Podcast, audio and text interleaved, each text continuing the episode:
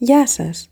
Στη σημερινή εκπομπή θα μιλήσουμε για το πώς κάνω μία κριτική ανάλυση κειμένου κατόπιν ετήματος της Μαρίας Χρυσοχώου από το Q&A που είχα κάνει στο Instagram σχετικά με νέες ιδέες για τα επεισόδια που θα θέλετε να ακούτε στο podcast. Οι μέθοδοι και οι τεχνικές για τις οποίες πρόκειται να σας μιλήσω αφορούν ένα δικό μου σύστημα που έχω αναπτύξει, το οποίο αποτελεί ένα συγκερασμό των όσων έχω μάθει εντός ακαδημαϊκού πλαισίου και των δικών μου αναγκών όταν διαβάζω ένα βιβλίο. Η ανάλυση μου συνήθως χωρίζεται σε τρεις κατηγορίες, οι οποίες έχουν και τα δικά τους επιμέρους στοιχεία.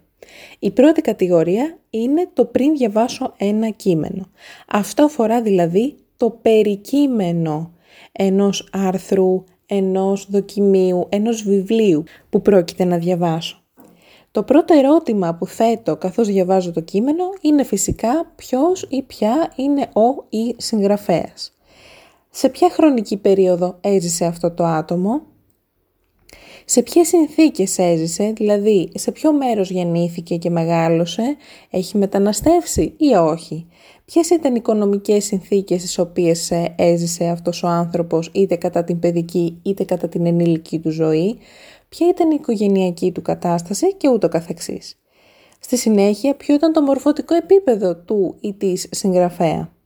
Ποια ήταν η εργογραφία του της, σε ποια ηλικία έγραψε το παρόν έργο που διαβάζω ή το παρόν κείμενο, προηγήθηκε κάποιο σημαντικό γεγονός. Κάπως έτσι λοιπόν συγκεντρώνω όλα τα στοιχεία μέσα από αυτά τα ερωτήματα που θέτω γύρω από το περικείμενο, δηλαδή τα όσα συμβαίνουν γύρω από το κείμενο, τα οποία όμως δεν εκφράζονται μέσα σε αυτό. Στη συνέχεια προχωράω στα ερωτήματα που μου γεννώνται καθώς διαβάζω το κείμενο, δηλαδή καθώς διαβάζω μέχρι και την τελευταία σελίδα.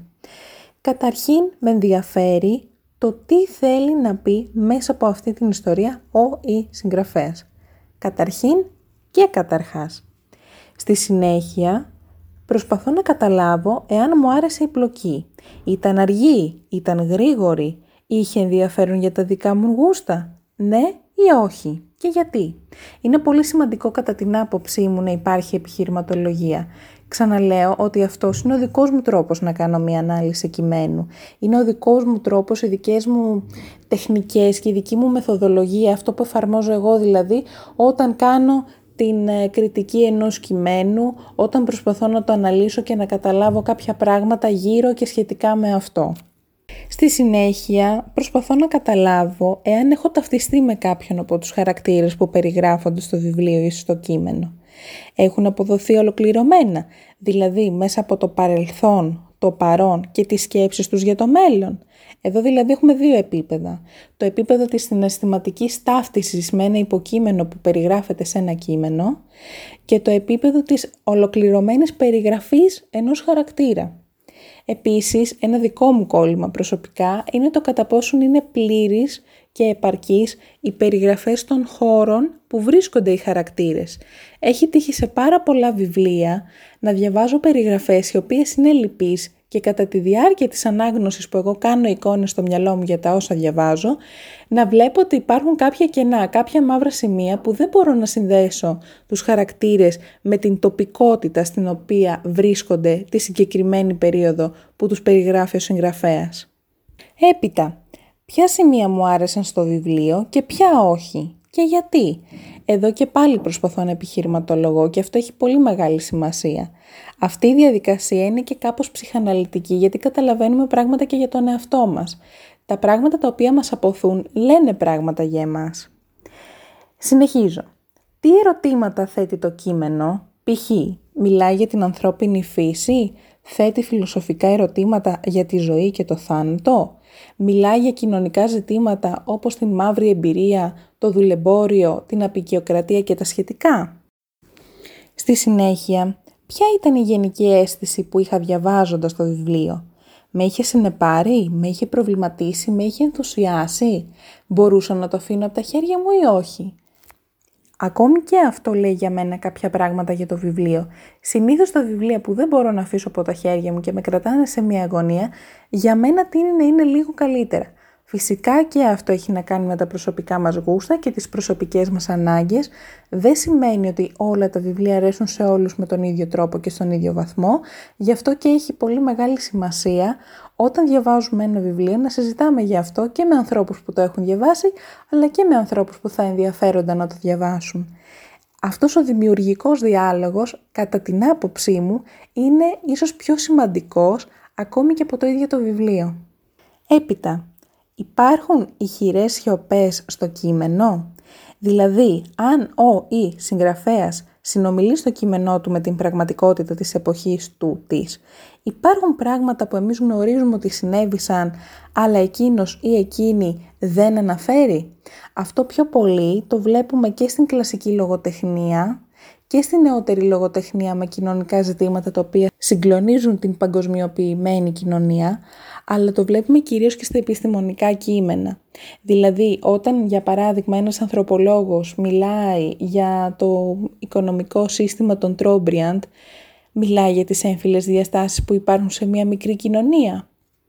Αυτά ας πούμε είναι κάποια παραδείγματα που έτυχε να μάθω να γνωρίσω καλύτερα μέσα από τις ε, σπουδές μου και με βοήθησαν πάρα πολύ στο να κατανοώ σε βάθος ένα κείμενο. Και τέλος, και πολύ σημαντικό, ποια συναισθήματα μου προκάλεσε το κείμενο. Μπορεί για παράδειγμα κατά τη διάρκεια της ανάγνωσης ενός κειμένου, ενός βιβλίου, να αισθανθούμε οργή, να αισθανθούμε εκνευρισμό με τους χαρακτήρες ή τα όσα περιγράφονται. Αυτά τα συναισθήματα έχουν σημασία. Τι συναισθήματα είχαμε στο τέλος του βιβλίου; Νιώσαμε ότι λυτρωθήκαμε ή όχι; Και γιατί; Και φτάνουμε στον τρίτο άξονα της δικής μου έτσι, ανάλυσης που είναι το αφού διαβάσω το κείμενο. Ε, πρόκειται για ένα έργο που θα πρότεινα; Εγώ ας πούμε θα το ξαναδιάβαζα; Ναι ή όχι; Και γιατί; Πάλι έχουμε το γιατί. Είναι πολύ σημαντικό να επιχειρηματολογούμε για την άποψή μας, γιατί έτσι δίνουμε πολύ καλύτερα σε κάποιο άτομο να καταλάβει από ποια οπτική μιλάμε και να κατανοήσει καλύτερα αυτά που θέλουμε να πούμε. Και έπειτα, υπάρχουν πιθανά σημεία που θα μπορούσε να διορθώσει ο ή συγγραφέας. Αυτό έχει να κάνει με τη γενικότερη κριτική μας. Είναι σημαντικό να είμαστε καλοπροαίρετοι και να έχουμε ένα στόχο να βοηθάμε έναν άνθρωπο να γίνεται καλύτερος.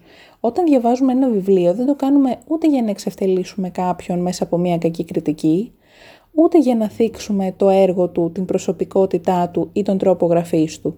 Είναι σημαντικό να δίνουμε συμβουλές για τα πράγματα που δεν μας άρεσαν, έτσι ώστε ένας άνθρωπος να μπορέσει να βελτιωθεί και να γράψει κάτι καλύτερο στο μέλλον.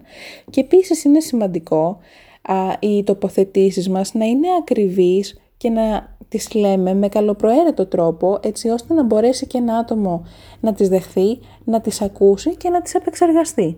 Σε προσωπικό επίπεδο λοιπόν κλείνοντας αυτή τη σύντομη κατά τα άλλα εκπομπή, η κάθε μου ανάλυση και κριτική βιβλίου είναι διαποτισμένη από τις επιστημολογικές μου οπτικές και τα εργαλεία που έχω μάθει μέσα από τις σπουδές μου. Φυσικά πάντα σε μια κριτική βιβλίου παίζει ρόλο οι κοσμοθεωρίες μας, οι εμπειρίες μας και οι γνώσεις που έχουμε και αυτό είναι κάτι που κάνει τις κριτικές μας μοναδικές. Ελπίζω τα όσα είπα σήμερα να σας βοήθησαν με κάποιο τρόπο και να σας φάνηκαν χρήσιμα για την ανάλυση κειμένου. Φυσικά τα όσα είπα δεν είναι ο πλέον εδεδειγμένος τρόπος για να κάνετε μία κριτική ή μία ανάλυση. Είναι απλώς η μεθοδολογία που την χάνει να ακολουθώ εγώ και ελπίζω έστω και σε μικρό βαθμό να έχει εμπνεύσει κάποιους από εσάς. Επίσης, εάν έχετε σχόλια, προτροπές, διορθώσεις, συμβουλές ή ό,τι άλλο θα θέλατε να μου πείτε σχετικά με τα podcast, μπορείτε να με βρείτε με το ίδιο ακριβώς όνομα και στο Instagram. Το inbox μου είναι πάντοτε ανοιχτό απέναντι σε όλες και όλους εσάς που θέλετε να επικοινωνήσετε μαζί μου και ακούω πάντα ό,τι έχετε να μου πείτε. Επομένως, σας ευχαριστώ και πάλι και μέχρι το επόμενο επεισόδιο σας χαιρετώ.